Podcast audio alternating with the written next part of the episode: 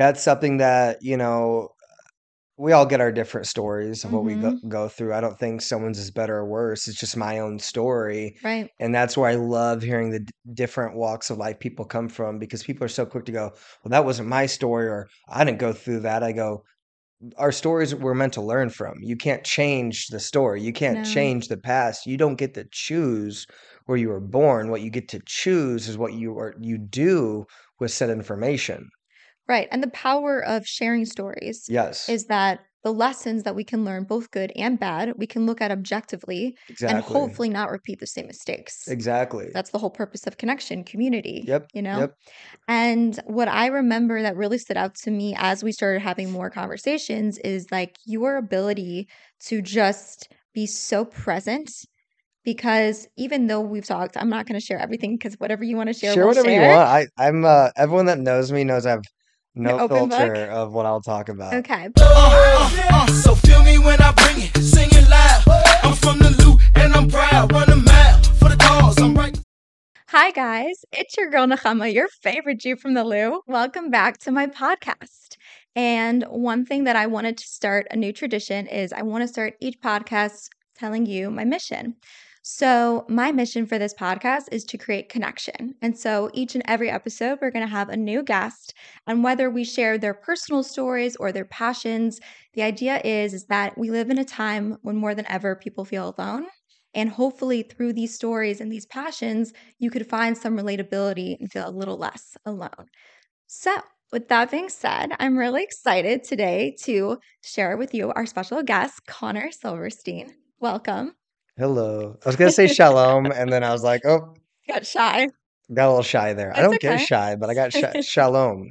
It was a big introduction, so you're forgiven. I like to start off each episode and talk about like how I know my guests. hmm because the best part is is like all my guests are people who are like in my life so how you and i met well actually before we met you were a regular at omen and so Mhm. was i and i remember we did the yoga classes and you had this Yeah. like hebrew tattoo going down your back Yep. i'm jewish i know hebrew and i'm like my judar is on i was like is this a brother The eye of the Jew came out, and she saw me.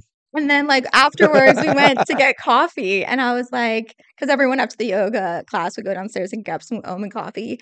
And I was like, went over to you. And I think you were like very distracted that day. And you were just very abrupt. And you were like, nope, not Jewish. Oh, But- did I? Yeah, you really were. I think I was talking. I was like, you know, religion versus ethnicity. yeah, that, you're like, nope, my dad was. And then I think you saw someone else got distracted and then just walked away.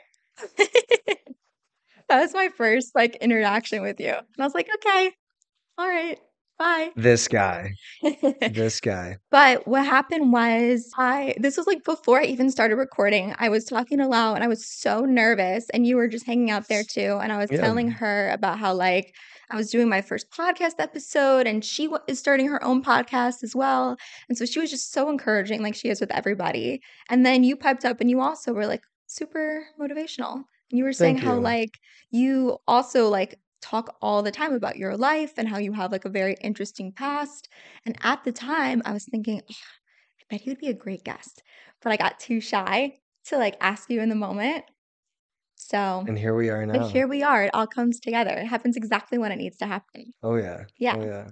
So, anyways, I have to say, like, the first thing that intrigued me about your story, and this just shows how, like, you can make up stories about the little small segments of what you hear about other people.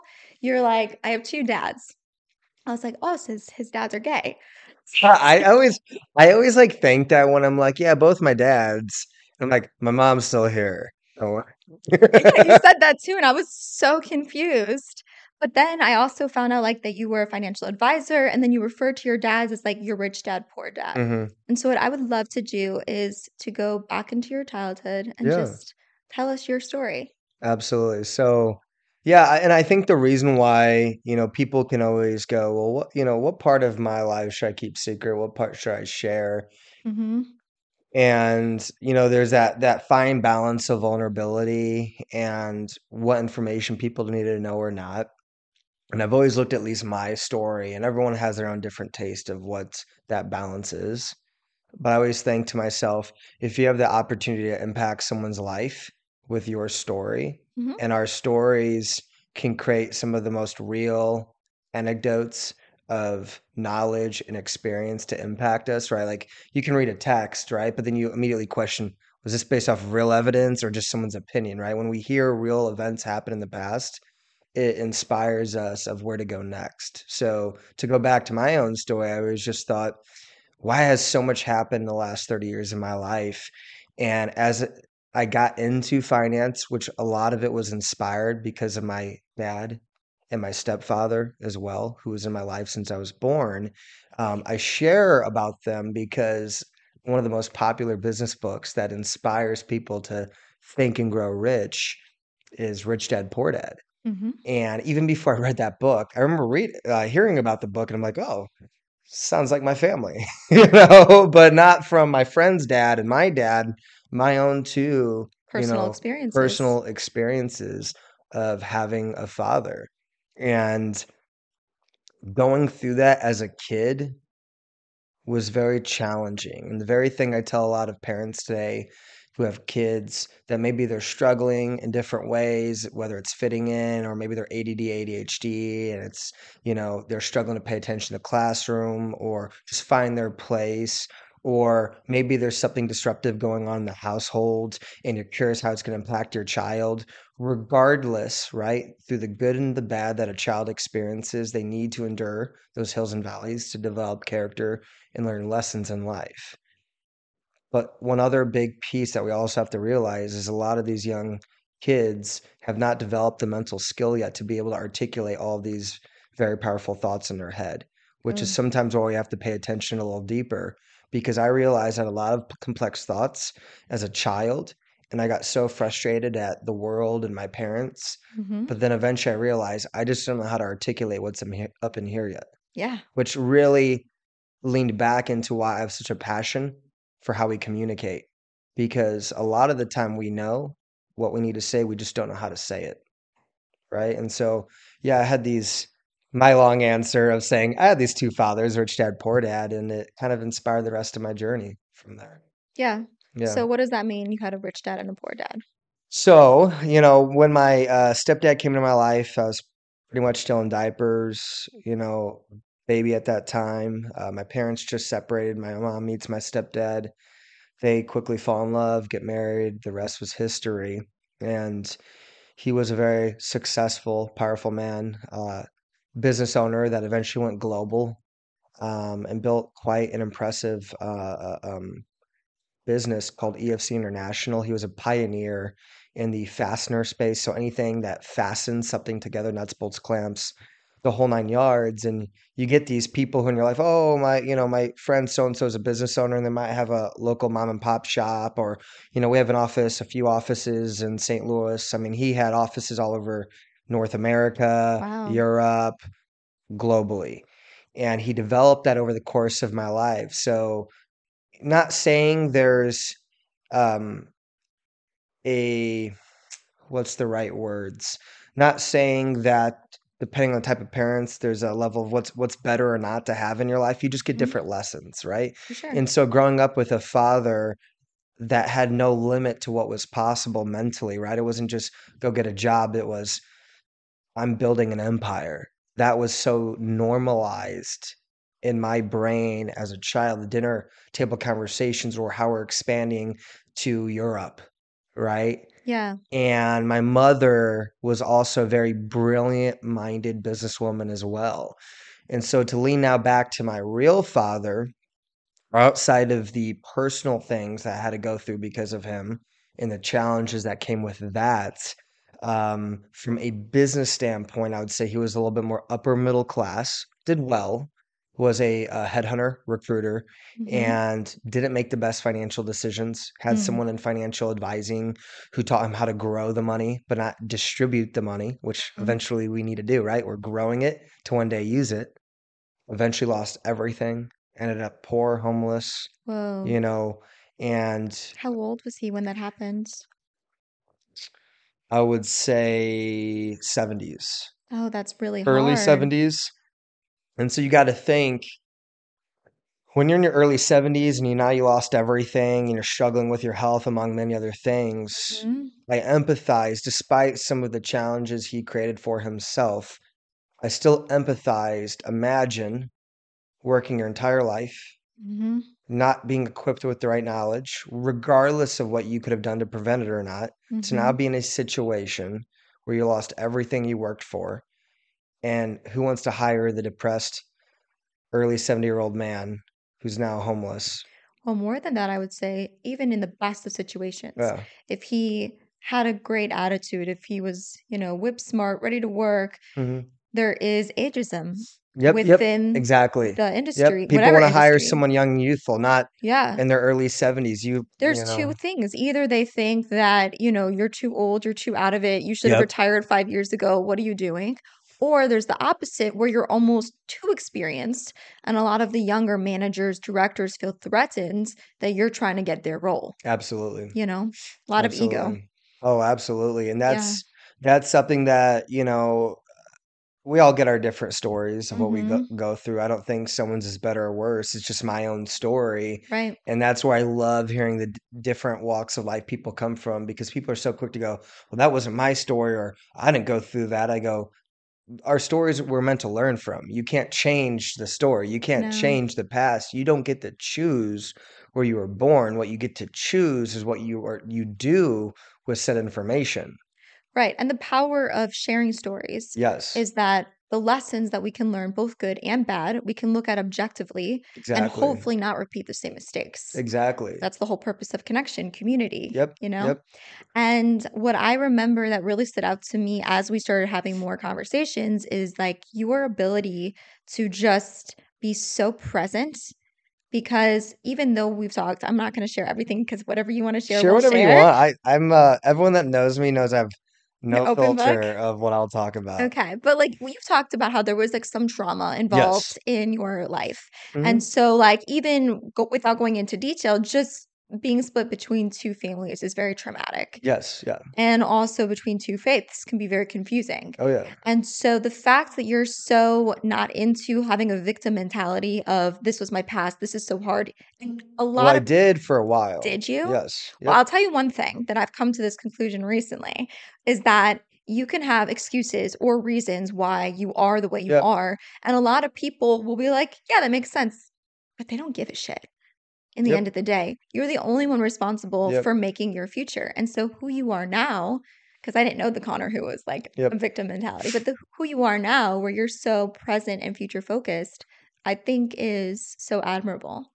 Thank you very much. You're welcome. And going off of that, I I think a lot of my passion in life is to really, you know, when people go, I love psychology and philosophy. I think a hmm lot of times people say that because it feels good to think about and dive through these things. But I'm more so fascinated about psychology and philosophy from how we can apply it to improve our experiences with other people more hmm so, uh, and to also empathize with them. I think because of the level of pain I felt as a kid, Yeah. that I thought, you know, uh, the best thing about being at the bottom, you know, for anyone who's struggling, to feel like you're at rock bottom and I give up and I quit and life's exhausting and it sucks hmm is the only ways up and you have nothing to lose. Right. The best thing about feeling inadequate is that then there's no pressure anymore. Well, I'm I'm already a failure apparently, but you can now start shifting inch by inch these negative topics that you put in your own head hmm and any improvement now is a dramatic shift Yeah. from where you started. And I felt like I was at rock bottom. And so I thought to myself, well, and even though this wasn't fair to say to myself as a kid, well, what do I have to lose then? I'm already at the bottom. I'm not the cool kid, the popular, the smartest, the most athletic. I'm none of these things. So I'm here. Okay. Well, I can either just keep sitting here or do something. Yeah. And any little shift forward now is upward. There's no backwards if you're at, if you truly believe you're at the bottom. That's a blessing in itself, hmm especially at a young age.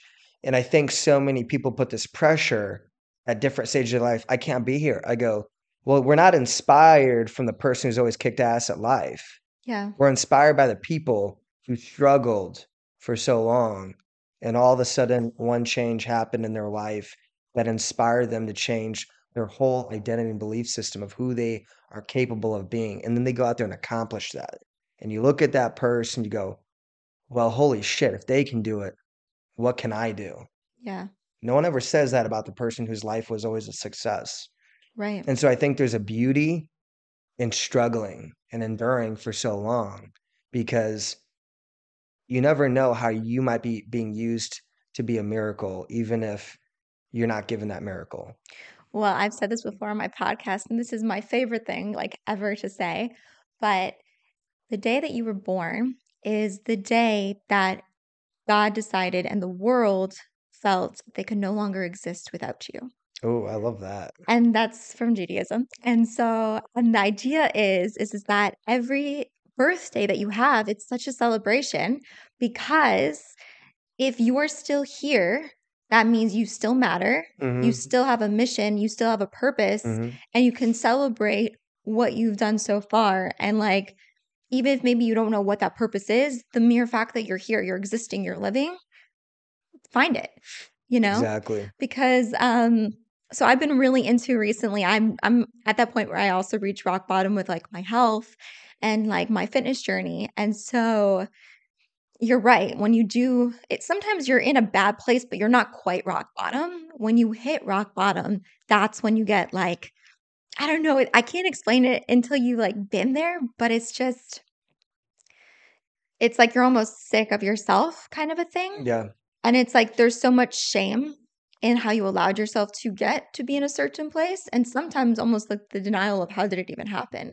Like, how did I even like miss this? hmm And then you go through and it's like, okay, but all I have is today. So, what are the daily things that I can do? And so, one of the small changes that I've made for me with my health journey is I drink black coffee now. So, part of that has totally changed because I'll wake up a little earlier and instead of rushing to the gym with black coffee, you can't just chug it down. It's a little bitter, it's really hot. Like, I wish I. It depends on who's. It depends on who's drinking that black coffee.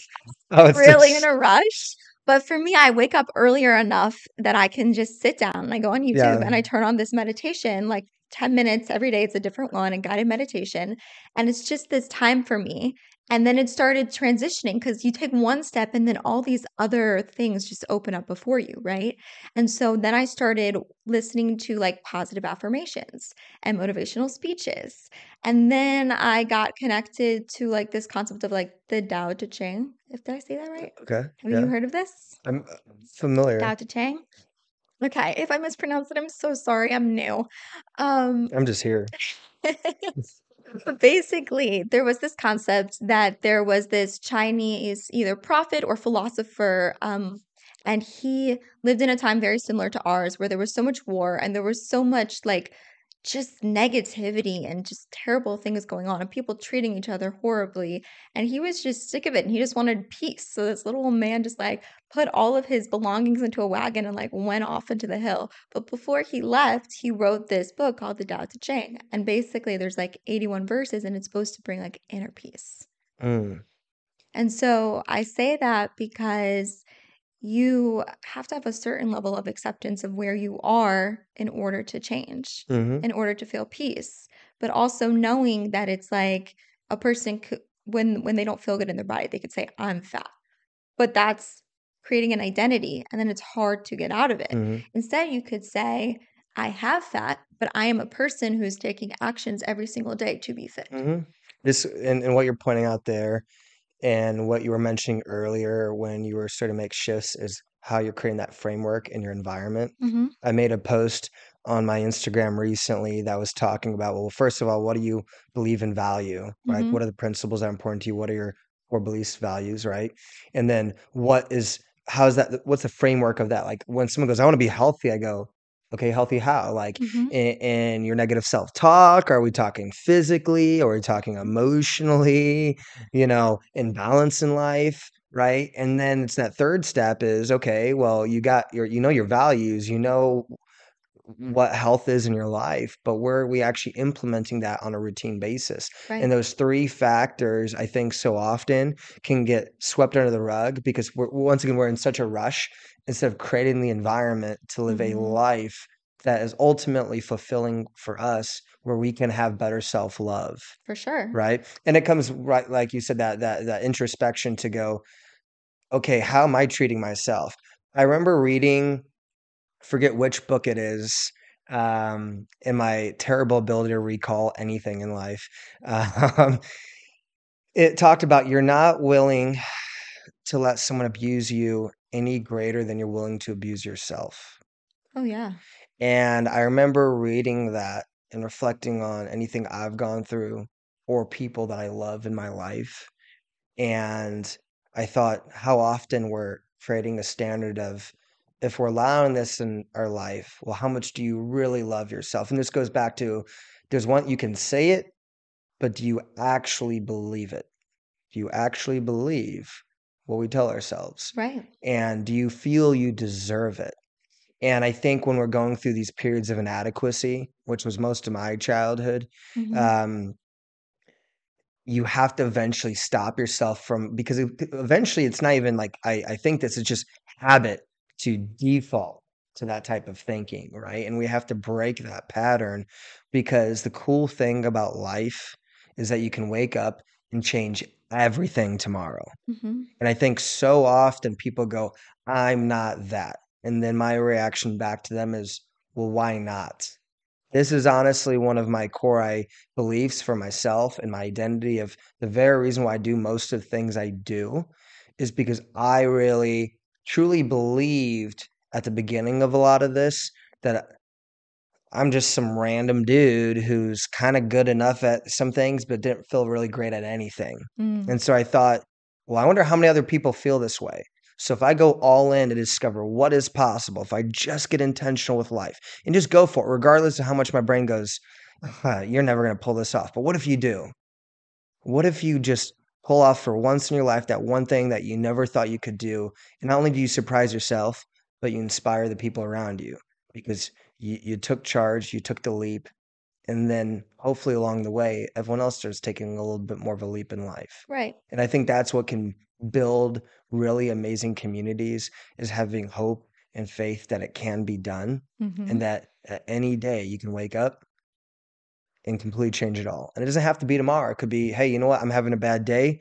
Let's stop right now, take a break, breathe, reflect on what's creating that blockage in your life. Mhm. And two hours from now, the rest of your day, we're going to align ourselves with the type of day we want to have. Right. But that's a choice.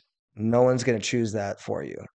You know, this reminds me of a line from one of my favorite poems where it talks about that when you allow your light to shine, you unconsciously allow the light of others to shine as Mhm. well, which is so profound. But I think it also starts with I think it's very easy to look at the world and see what's wrong with it and what needs improvement. Absolutely. It's very easy to feel that you're too small to make the changes that you wish you could make. hmm But what you can always do is clean up your own backyard Yep. You know and then if you can slowly influence those around you that's how you make a bigger impact. Hmm and it is so hard to even just change yourself even just changing your coffee habits going from like my grandfather used to say oh you want some coffee with your sugar hmm to like me going to do black coffee that's a huge change you know? And that's just a small daily example but it's like for me now that i'm like I wasn't planning on sharing my little health things, but I think it's really cute, so I'm going to share it. I love that. I call it my fabulous five. Okay. And I read Atomic Habits, and my biggest takeaway from that book is that I printed out, I made my own little calendar. And so visually, I could see every single day. If I do all my five fabulous habits, I make an X. And the goal is to try to fill the whole calendar up with as many X's as possible, right? To get every single day. I am human. It's okay to miss a day, but if I miss two days, it's a bad habit,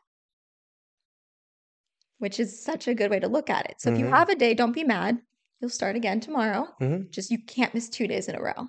And the goal is to have as little blank little boxes throughout the month as possible. And then I just take it month by month and I'm not worried about February, just January, just today, you know? That's awesome. So, my five tasks. Uh, first is my nutrition. I'm avoiding gluten, dairy, and sugar. Okay. And then for my workouts, I'm trying to do my workout in the gym in the morning before work because it's totally changes the trajectory of my day. And then I'm also adding on to that, I try to get with goal setting. I heard this, I thought it was so brilliant. And I think if anyone's trying to set goals, they should try to implement this where you have like your minimum base goal and then your maximum. So the idea is I try to hit 7,000 steps, Okay. But my max goal is 10,000. But if it was only 7,000, if that was my max goal, the minute I hit 7,000, I'd stop for the day. But because I'm trying to hit 10,000, I have that wiggle room. You didn't you didn't fail as long as you got your 7,000, hmm but you have an opportunity to reward yourself if you can reach this. Steps are such a great way to get just improve overall health. People aren't moving hmm enough. You know, what what is the uh the saying uh motion is lotion and our body is so much there's so much water in our body and if we're not getting that fluid movement, hmm it's I see some people being so stagnant. It helps to be ADHD because you're constantly bopping around. I I'm like so I'm I always totally running get that. around, you know, I'm always moving, you know, and I look at some people who are feeling like tight and stiff and all that. I'm hmm like, well, how much do you move? If you sit like this forever, you're going to feel stiff because your body starts molding into the way you position yourself. It's like when Right. people don't have good posture, right? It's, but it goes back to you're creating the environment, you're creating that awareness, hmm and you're also giving yourself grace through the process too, which is huge I'll also say that, like, you know, I wish this was my full time job, just talking to people. That'd be great. Right. Um, no, I'm I'm a graphic designer, a senior graphic designer, and so I sit on behind a desk and a computer all day. You hmm know, so i i really hesitated to call myself someone who moved a lot because, yeah, maybe I'd work out for an hour or two in the morning, then the rest of the day sitting, come home from work sitting, walk around a little bit here and there, but there wasn't that much motion. Yep. So adding the steps in really changed my whole day, to Yep. be honest. And then the other one is I I was getting terrible sleep. I was getting like maybe 4 to 5 hours of sleep every night. So now I try to get 6 hours of sleep. hmm And oh my goodness, did I forget my fifth one? It might come back. It might come back to me later. Well, you think about too, we live in a world where just doing the fundamentals we're forgetting, right? You know, the Oh, fundamentals, water. water, It's a gallon of water. That's Yeah. my my my fifth one was a gallon of water. Yep. But the truth is it's nothing fancy. Um and I think we all know what we need to do. hmm It's going to be different for everyone. Avoiding like gluten or dairy if it doesn't affect you may not make a difference, but for me, I know that it does. Yep. So, yeah, I'm super proud. I lost like 7 pounds That's in like 3 weeks. That's awesome. So I'm proud. How do, how do you feel like through this journey so far? So I'll tell you, the first week I did my weigh in and my weight went up, my muscle mass went down, and my fat went up. And I was so pissed. I'm like, I didn't cheat. I did everything. Like, why is it not working? Um, so I didn't see those things improve until the second weigh in. Mm, Whatever. But I just wanted to see results. You know, it's so hard not to be result driven. But in terms of my energy, I felt like myself again. My brain fog went down. My clothes were were fitting better. My rings started getting looser on me. You know, mhm. things like that. Um, and then also the steps. I'll just share like a little bit. My dad was in the hospital over the holidays, and so a lot of the rooms in the hospital are very small. Mhm. And I would um, give my mom the chair. And in the past, even just standing would be like, I would get fatigued, especially being in the hospital for like Yeah. hours. Because I was doing my steps, I was just like walking back and forth. It was great, Yep. you know? Yep. And It's I inspiring. and I think it really changed the thing too. And it's like I made this shift when my dad was in the hospital, a time when most people would be like, Oh my gosh, are you taking care of you? Make sure you're maybe sleeping more if you want your comfort foods. You know, like that's what you tell Yep. people when they're going through struggles. But I made sure to stick to going to the gym in the morning, despite the fact that my dad was in like the Yep. hospital. I made sure to hit my steps. I made sure to get my water. You know, I made my mom take the steps when we went to the hospital. Like Yep. little small things like that, that like anyone in the world would have given me an excuse to not do my goals. but I'm the only one who could hold myself accountable. And it made the experience so much easier Yeah. because I was taking care of myself. Yep. I was controlling an uncontrollable situation. That's awesome. That's awesome. And I one thing I'll say is when I look back even where I used to be in life hmm and the identity I had for myself, I truly believe one of the greatest shifts to allowing me to get where I am today was starting with my health and my body hmm and building that self-confidence and what I woke up in every day And and how I purple trained. belt in jujitsu now. Yes. Yeah, and that's so funny too, what got me into jujitsu because that was a whole different thing I didn't realize I wanted to work through from what bodybuilding taught me. But despite everything I've experienced in friendships, business, everything else in life, th- th- knowing that I showed up to train and work, no hmm one could take that away from me. Yeah. That was that my one hour or two or whatever it is where I put in the work hmm and it built that confidence because I knew I showed up for myself today. Yes. You know, so I could have had a bad business deal go through or maybe something finicky with a friendship or a relationship, whatever it might be throughout life, because that's gonna Go that's gonna down. happen. Right. But the one thing you can consistently do to get a win of the day is show up for yourself. hmm And I think there's there there is something um because sometimes change is happening, but if we can't see it, we're like, is it really happening right? And the thing, at least with the body, is, you know, when I was younger, I was just like, I mean, I remember going to the doctor and they're like, he needs to get on like protein shakes because he looks a little underweight, like malnourished. Like I was, you know, my bo- skin and bones, like I, it was kind of scary. People that haven't seen that side of me when I was younger. And it didn't bother me, but I wasn't waking up in the morning looking at myself like, man, I'm feeling confident and strong and proud of myself. I was Mhm. just a sack of bones, you know, and not that I should have felt inadequate, but building that confidence to take on the world. And so you you, start with your health and wellness, but it, starts trickling in other aspects of life because once again, you go back to well, look at this profound change in life here. What other parts of my life It's the could I create confidence profound change? and the energy Yep. and the discipline Yep. that totally changes your relationship with yourself, Yep. how you show up in the world, and your relationships with those around you, Absolutely. you know? Absolutely. And I think what's so interesting about your story, because there's two elements of it. I mean, you grew up as like a rich kid hmm and you grew up underweight, and Yep. both of those things that are not typically categories that people feel very sympathetic about. Yeah. You know, because if you Yeah. grow up in like a rich family, but you have struggles, people are like, ah, Oh, but you have money. yep. Yep. And then if you grow up underweight, they're like, oh, you can't gain weight. Yeah. Mm, that must be hard. Yeah. Wish I had that problem. You want my 10 pounds? Like, Yep. I'm sure you must have heard that Yep. like a lot. Yep. It's just so crazy to me how, like, there's just so many different perspectives on how we work on ourselves and we hmm grow. And I'm really proud of you. Thank you. I'm proud of you too. I love hearing these amazing changes in your life. And hmm I love something that you pointed out there because that was something that also created, added to my depression as a kid, hmm was I thought, oh, no one cares about the rich kid who's struggling. Like, what if he didn't make it tomorrow?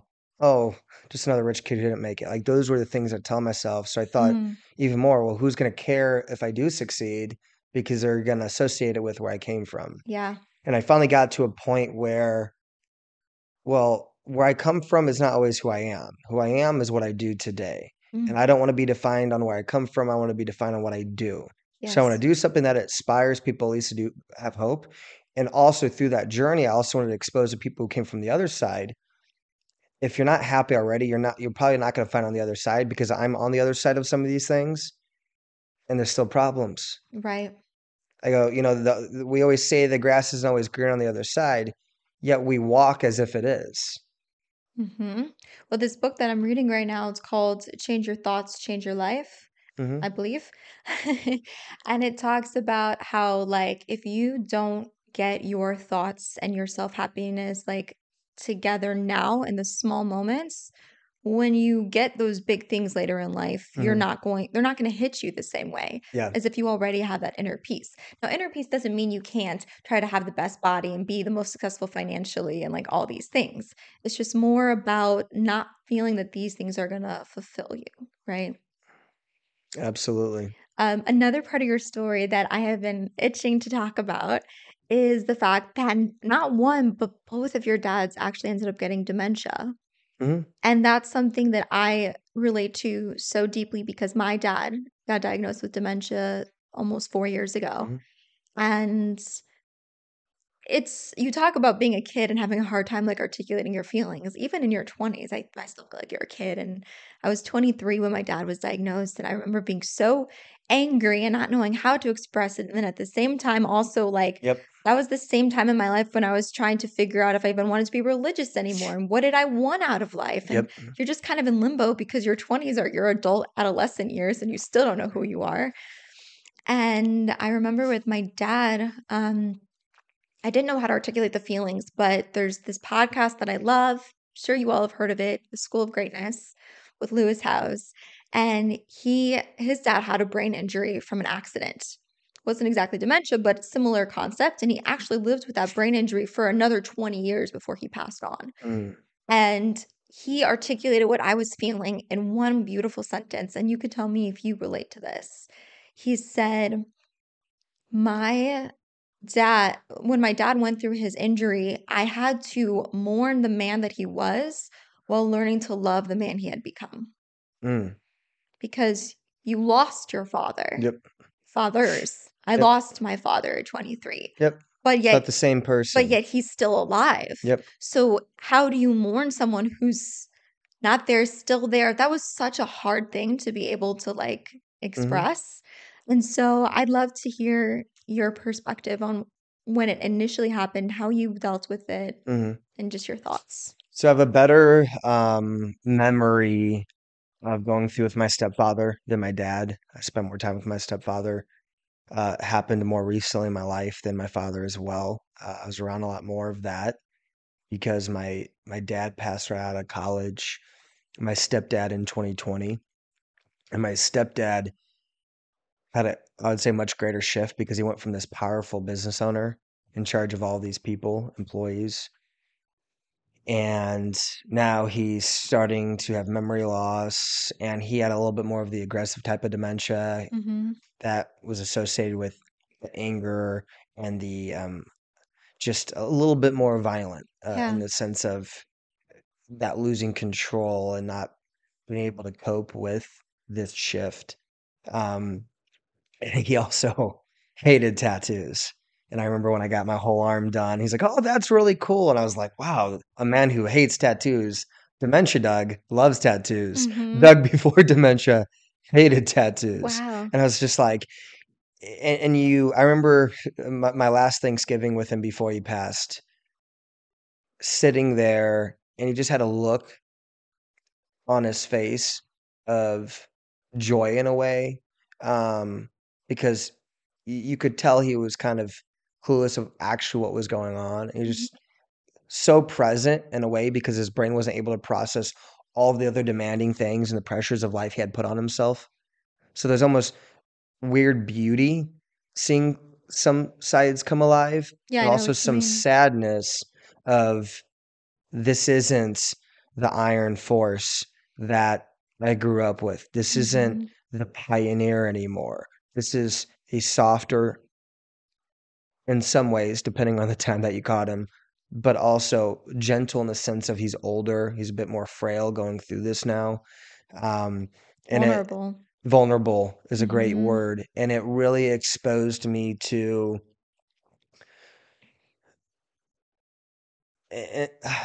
to take it back even for a second, this goes back into my philosophies and feelings around death, actually, because I ended up losing my dad and my stepdad. Um, but our time with people is not guaranteed, even if they're still alive. Mm. Um, and we act like we should have them forever. Also, in that same moment, forgetting that people won't have us forever. Mm. And so, as demanding as we can be of others, it also taught me how well am I being present now with the people in my life before I'm no longer able to. Going back to a podcast I was listening to as I was prepping for jujitsu tournament and the pressures that you can feel with competing, competition anxiety, and all of that. Josh McKinney uh, brilliant man, black belt in Brazilian Jiu Jitsu, also runs an awesome gym out here in the Midwest. Uh, he said, you know, when you're out there competing, you have to remember that be grateful you get to even feel this because one day you'll no longer get to be able to perform this way, do these things. One of these, and I just I never thought like one day I won't be able to do jujitsu. Yeah. Like one day I won't be able to do my work in finance. One day I won't be able to do X, Y, Z because time has ticked and age has crept on me. And so, if anything, I've learned more from those moments. And that's why I'm grateful that I went through things that I don't wish upon anyone. Mm-hmm. But if it's going to impact your life regardless of whether you want it to or not, then what's the beauty we can cultivate out of it?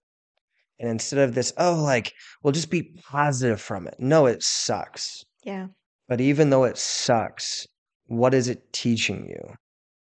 And and the best thing it taught me was that that could be me one day. And so what can I do now in all aspects of life to be as aware of what's happening to me, but also others Mm-hmm. and the presence with our time before I can no longer articulate those things. We go from being able to articulate those things or not being able to articulate those things to being able to articulate those things back to not being able to articulate those things. Mm-hmm. We are born into this world not being independent, needing help, to leaving this world Yeah. not being independent and needing help. And we only have a certain time frame of true independence in a way where we are, for the most part, self reliant. Mm-hmm. I would I would say that I think we're lucky. As weird as that would sound, that we both got to experience our Yeah. dads going through that at such a young age. Because most people who I've talked to who do experience that are in their 40s. You know, their dads are Not our age. right. Yeah. And so I think part of my anger initially when I first experienced it was that like why me? Like I'm I'm still a baby. I'm not ready to grow up yet. I'm not ready to see like the tables turning. Mhm. And I think like you said it is very humbling to see that like our time and our, our existence is very limited, Mhm. you know? And it's it's really I don't think it's talked about enough like we experience at a young age, but everyone everyone will experience it at some point. Mhm. It is so painful to watch the strongest people in your life turn into the most like vulnerable, needy people in your Mhm. life, you know? And this this is also uh, through all these things that we're talking about because I've had people feel very comfortable sharing with me very painful things in their life. Mm-hmm. I assuming because I'm comfortable sharing those very painful things about sure. myself without saying any names of any kind, briefly touching, you know, my first death claim in business was a mother passing away during child delivery. Um, having that call changed my life. Um, I got a call recently, even of a friend of mine um, going through a great loss um, of their own child at a young age. I, the next day, I got a message of a buddy of mine going through career problems, relationship problems, and health problems all in the same week. You know, and It does always hit at the same time, doesn't it? yeah, and Mhm. I think there's a lot more of this going on sometimes in a lot of people's lives, maybe in a friend of theirs that they don't even know about. hmm And as much as I hate hearing these things, it also helps me real realize the beauty of humanity. Um, and someone would go, where's the beauty in that? And that very thing isn't beautiful, but it's where we come together because of it. The love that comes out of it, that is what makes human beings so beautiful. hmm Because if you look at society, us coming together out of love is not great for survival always, Right. but it's what makes us different.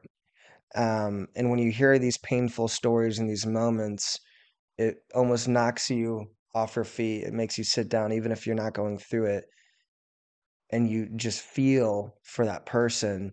And then you start also thinking about what actually matters in my life. What if I went through that? Right. And I also think, you know, some of the greatest lessons, of course, as we know, aren't when we're on the hill, but we're in the valley. And I think a lot of people, this comes back to a big belief of mine, check in on your people. A lot of the time, people don't want to reach out because they don't have the strength to even show up for themselves. Or they don't want to burden They don't want to burden them. you. hmm And you'd be surprised just who might show up in your life in those moments, but also keep reaching out. Hey, how are you doing?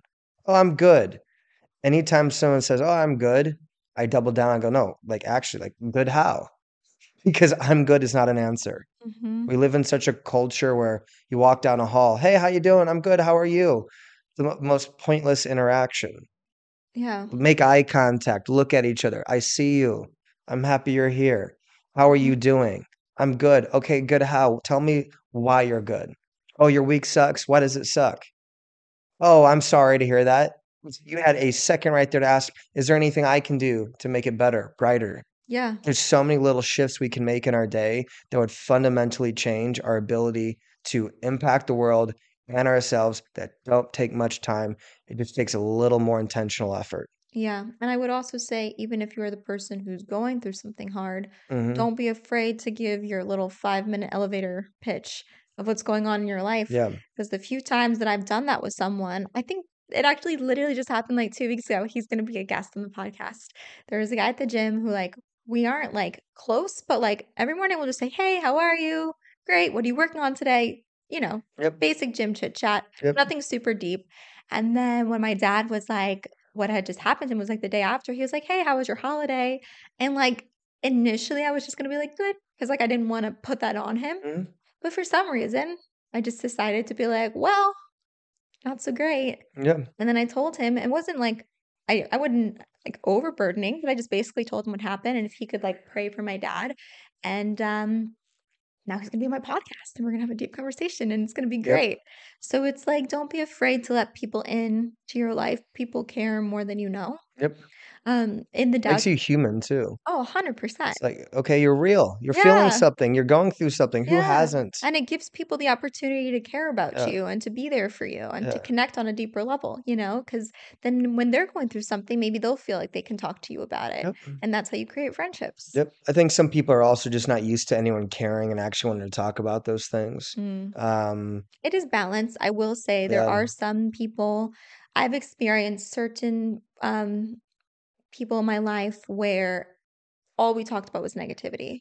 Yeah. And that's very draining. You never want to just completely dump all the negative onto your friend. You want to make sure that there's a balance of just fun, light times and deep conversations. And so I think as individuals, we have to be cognizant of that.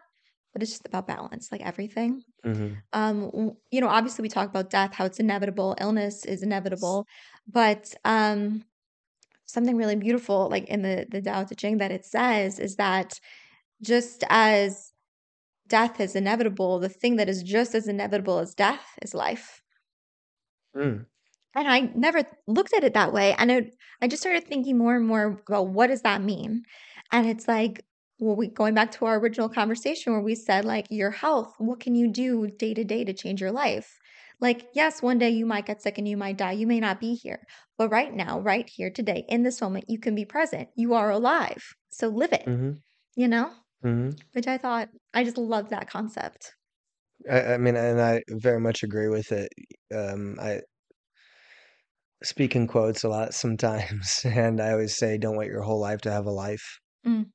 Um, you know, and actually just do it, right? You know, I what of my two goals this year are to get certified in scuba diving and skydiving, and next year learn to fly planes. Because I woke up and I was like, "That sounds cool. Let's go do it." Yeah. You know, why not? I don't know. I've always been an adrenaline junkie, but I thought we're too nothing busy. like that, though. We're too busy thinking of what I want to do one day instead of just doing it. And if you can't do it right now, then how do you start building the framework to eventually get there so you can do it? Mhm. It's kind of what got me into jujitsu. I was like, oh, don't know how to do this. Show up, and now here, you know, we're a few of us are going to go to Brazil in a few months to compete. That's And I was just awesome. like, man, well, this has been a long uh, trial class for seven years. Like, Yeah. you know, I thought this was just gonna be for a moment in time, and here I am now going to Brazil But to sometimes go things fight people. are a moment in Yeah, time.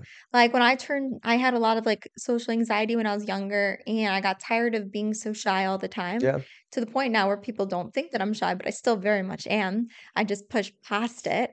Um, but when I turned 20, I made a promise to myself that everything that scared me, I was going to do that's within awesome. within reason, obviously. You wanna go climb Everest? Ah, Kilimanjaro, Okay. actually. That was my goal, Mount Kilimanjaro. I ran out of money. Um, so I need to fix my finances, but you know, hopefully the mountain will still be there. I heard the top of it. You go you climb through seven different like climate regions when Oh you're wow. climbing. And you don't have to be an extreme like climber. It's really much more of a trek. Yep. Reading different biographies of people who went on it. Sorry, I'm nerding out. That's I so cool. Yeah. um, I was reading different stories about people who climbed it, and they said one of the most frustrating things is how slow you have to go when you're walking up it. Oh, because the altitude change, exactly, you'll get dizzy. but it's Yeah. amazing. Like I've just oh, it's it's such a Oh bucket yeah. list of mine. I want to do it so badly, but it wasn't the right time. But it's still there. God willing, it's gonna happen. Oh You yeah. know. Um, but where was I going with this thought though? You're gonna climb it. Yeah. Yeah. Oh, I was gonna say, so every time when I was scared of something, I would do it. And like it started off really small with like the challenges that I gave myself. But like, for example, talking about flying a plane, when I was 22, I was going to New York to for a friend's wedding. And as we were flying in, it was like nighttime. And so it feels like you're flying into the stars because all the twinkly lights. hmm I don't know, I was just feeling inspired. And I called my mom up and I was like New York's beautiful. yeah, I love New York. Like hmm Manhattan is my passion. That's awesome. I like to make a yearly pilgrimage every Oh yeah. year. It's the M- best. Manhattan my new love for New York is Brooklyn. I've been going to Brooklyn a bunch. Mm, It's such a vibe. One of my best friends lives out there with his wife, and you don't go out there and go, well, I mean, I guess it depends on the person. Some people go, oh, it's dirty. And I'm like, the grunginess is kind of what makes New York fascinating. It's just, It it's a is. chaos ball of, yeah, It's yeah. the It's, energy. There's it's a the different energy. There's a, there's energy. a mindset of I can accomplish anything. And there's people from all over the And I world don't give a fuck. coming in this chaos to make something of themselves. hmm You know, It's that really whole awesome. what Empire State of Mind Jay Z and when they sing in New York. Literally, And I'm just like my every head. time I hear that, I'm like, you know, imagine, you know, what what made me actually fall in love with UFC hmm was not of like, let me just see something barbaric. I thought there's really no other sport which is you against one other person Mm. in this octagon of tens of thousands of people and like to stand there with your hands raised and with like that song playing of knowing that like you made dreams a reality and there's people roaring for your success and your victory hmm and that single moment applies to all of us in life Yeah. of like you finished 75 hard or you started that podcast and then it went viral and took off or you built that whatever it is.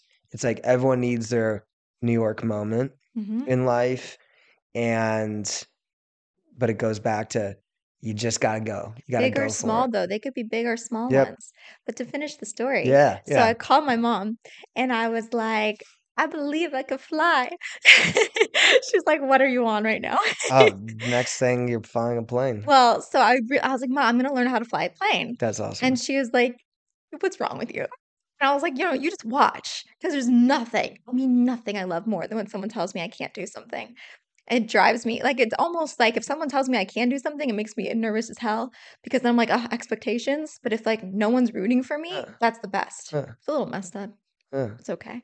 Anyways, so when I got back to St. Louis, I called Lambert and I asked them if they had any flying lessons because I remembered the episode from Bill Cosby in the Cosby Show where Theo rented a helicopter and he got free.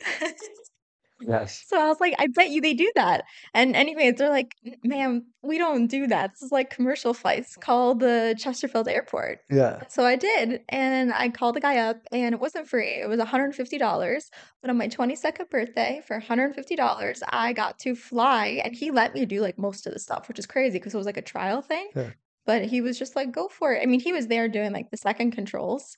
But I flew from Chesterfield to the arch and back. No way. hmm That's awesome. Yeah. And so it's like, am I a pilot? I'm not a pilot. I did Mhm. not take any pilot lessons after that, but it was just an experience that I wanted to experience. Yeah. And I, if you think it, do it.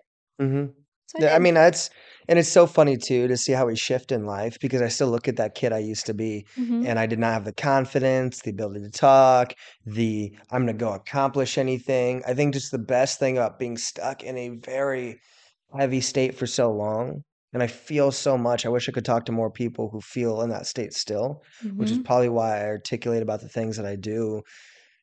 But once you start inching your way out of it and you realize you're like, holy shit, the only thing that was ever holding me back was me. Mhm. It was just me. It prob- wasn't all these yeah. opinions out there. The amount of times, oh, you're this, you're this, you're that, you're not good enough, you're inadequate. Why were you even born?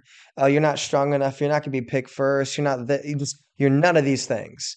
And so then you start identifying with it because it's told to you. And but it wasn't them who made you do that habit. It was you. It- Mhm. you chose that habit to fall in line with what they said instead of just put your earmuffs on, block out the noise, and just go do whatever the hell you want. Go for it. You got nothing to lose, especially if you're young. Yeah. If you're young, go learn, make mistakes, fail, learn. If you're not learning, you're not growing. Mhm. And you don't learn when you win, you learn when you lose. You learn when you make mistakes. If you're if you're not learning, that means you're you're accomplishing it. And then all of a sudden a road bump hits, you failed. Oh shit, how did I fail? What what happened? Hell yeah. Okay, what did I do wrong? Improve, improve and keep going. Like the the the the method for success in life is often so simple. We just have to apply it. Small, daily, consistent action Exactly. makes a bigger difference. And also, try not to get in your thoughts too much. I Mm-hmm. posted a quote on my podcast story recently on Instagram where I was like, any bad thoughts you have after yourself after 9 p.m., don't listen to them. Oh, yep. I talked to my Yeah. therapist about that because I was so fascinated why my brain struggled so much more at a certain time of night to create those walls of mental self-talk. Mhm. And it, it and she explained it so well to me because I have to as as emotional and psycho psychology based as I am, I still look at things very technically when it comes to systems. And I thought, why is my brain like it's very glaring? Like it's not like I wake up in the morning, my mojo's back, let's go take on the world, but at Mhm. night. And and I know it's not just me. The amount of The people you lay in bed at night, you look at the ceiling and you think to yourself, what the fuck am I doing with my life right now? And then you wake up the next day and you're like, all right, we're good, we're good. Mhm. What is going on? And we have to realize just like we train our muscles, we also have to understand that we worked our brain all day. And as it gets weaker, different things are firing at different levels. Mm, And that self regulator has become weaker because it needs rest, it needs sleep. yeah. Get to sleep, stop thinking, go to bed, tune out, drink your sleepy tea, listen to a motivating podcast that puts you to sleep, whatever it is, and wake up and deal with it then. You guys should drink turmeric lattes. Turmeric. Yeah. I used to was it I used to say turmeric, and I was like, it's turmeric. Turmeric. I, I so many words I pronounce. I I got made fun of so much as I got like from my younger years and how I'd Mm. articulate certain words. And I didn't realize no one like thank God. I used to be mad at the mom, but now I'm like, thank God someone pointed out because I had no idea what I was saying wrong. That's so funny. Yeah. It's okay. I had a speech impediment impediment for the letter R. Mm. Wait, so like, how did that play out? Well, I couldn't say my name well. Oh, Yeah, I was like Connor. I couldn't say so funny, Connor. Like even today, if I talk fast, there's moments where it takes me more effort to pronounce the letter R than Mhm. any other letter. okay. It's no fun when I have to say my name. So I'll even like saying Silverstein takes me more effort than any other word. Connor Silverstein. I, based on our earlier conversation, you know, spending different times with both of your different dads, but also just relationships in general, this is just like a fun, what do you think conversation, Mhm. which is what do you think is more important with relationships, any relationships, quality or quantity? Oh, quality. Uh, Quality. because the closest relationships in my life are actually, for the most part, the relationships I see the least. Hmm. most of the people I love the most happen to be the most busy people in my life. I don't get to see them as much. And so I, you know, even in the last year or two, there's a lot more people who kind of fit the mo- role who I love, but a bit more of acquaintance in my life, or maybe they're for that season than like this is my lifelong friend, whether it's because they don't live locally or they're building businesses or married or have kids, whatever it might be. And then I finally get some time with them again. And the richness in that experience impacts me in a way that some people I've spent so much time with compared to that individual does not hit the same. And Hmm. it's just even from that feeling of quality. Now, quality with more quantity is even better, right? Right. But if I had to choose one or the other, quality all the time because you don't judge a relationship on how much time you spend with them. You judge it on impact. I think this is an Alex Herm- Hormozi quote Okay. where it's like he was actually just talking about content. It wasn't relationships, but he said the best is quality quantity. But if you can't have quality quantity, then work on quality. But you need quantity to work on quality. hmm Yep. You need more time with them to develop that. Yep. Yeah. hmm And then I remember there was a, I don't know, I can't give credit because I don't remember who this was, was some dating coach who I saw, or maybe it was some Indian guru. I don't know. But he was saying about like relationships, like the secret, oh no, it was like this Russian, Russian mobster that I saw. For, I don't know. That's great. From Indian guy to Russian mobster. I, So slightly different. I spend a lot of time watching these things.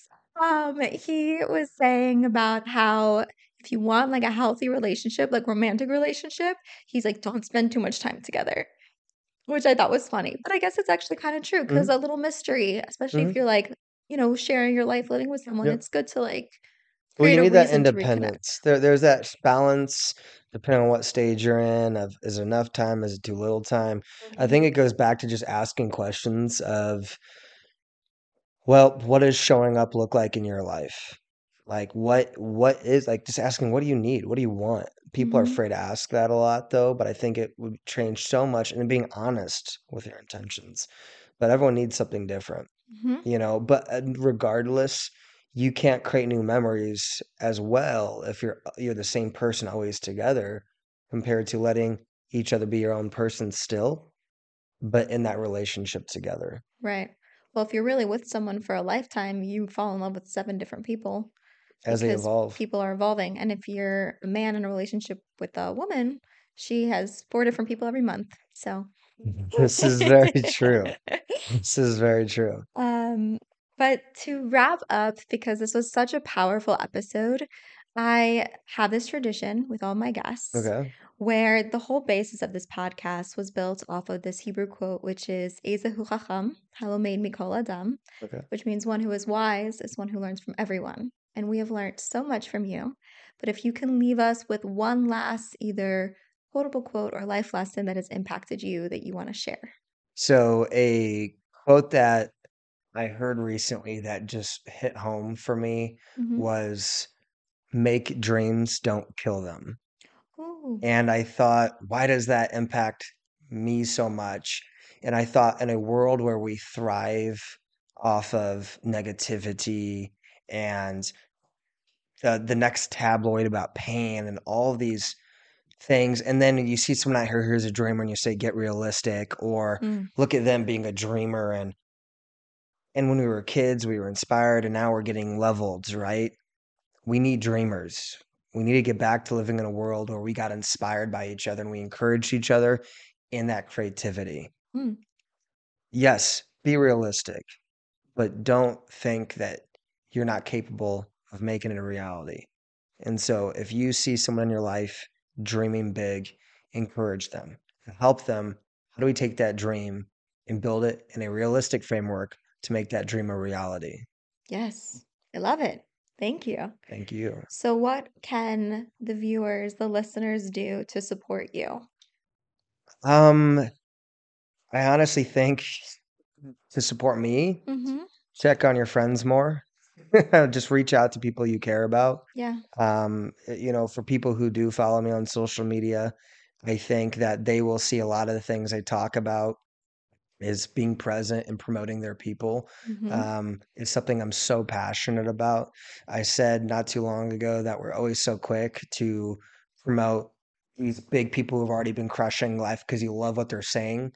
Well, internalize and think about how do you articulate that from your own view, share that with the world. And if you see someone doing that in your own life, promote that. Yeah. Let's help each other.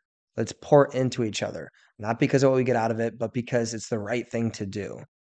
You should know that I saw that story. I took it as constructive criticism because I do share a lot of powerful, like little reels and hmm stuff that I find from other Yeah. motivational speakers. And I, this is a way that I'm going to be becoming more personal on like Instagram. So you should follow Jew from the Lou on Instagram. Yeah. Is I'm gonna start doing that where like I discuss more on my hmm stories and it's gonna be more of like a personal touch that people won't necessarily get just from the Yep. podcast. Full, full overexposure. But anyways, this was great. Thank you so I had much. blast. You were a pleasure to speak with and to Thank host you. on my podcast. You guys, you know the drill. Leave a five star review. Share with a friend if this was meaningful for you. And you can watch this if you're not already watching this on Spotify or YouTube. And follow me wherever you can find podcasts. I hope you guys have a great week. Let's get it. Let's go. Snaps.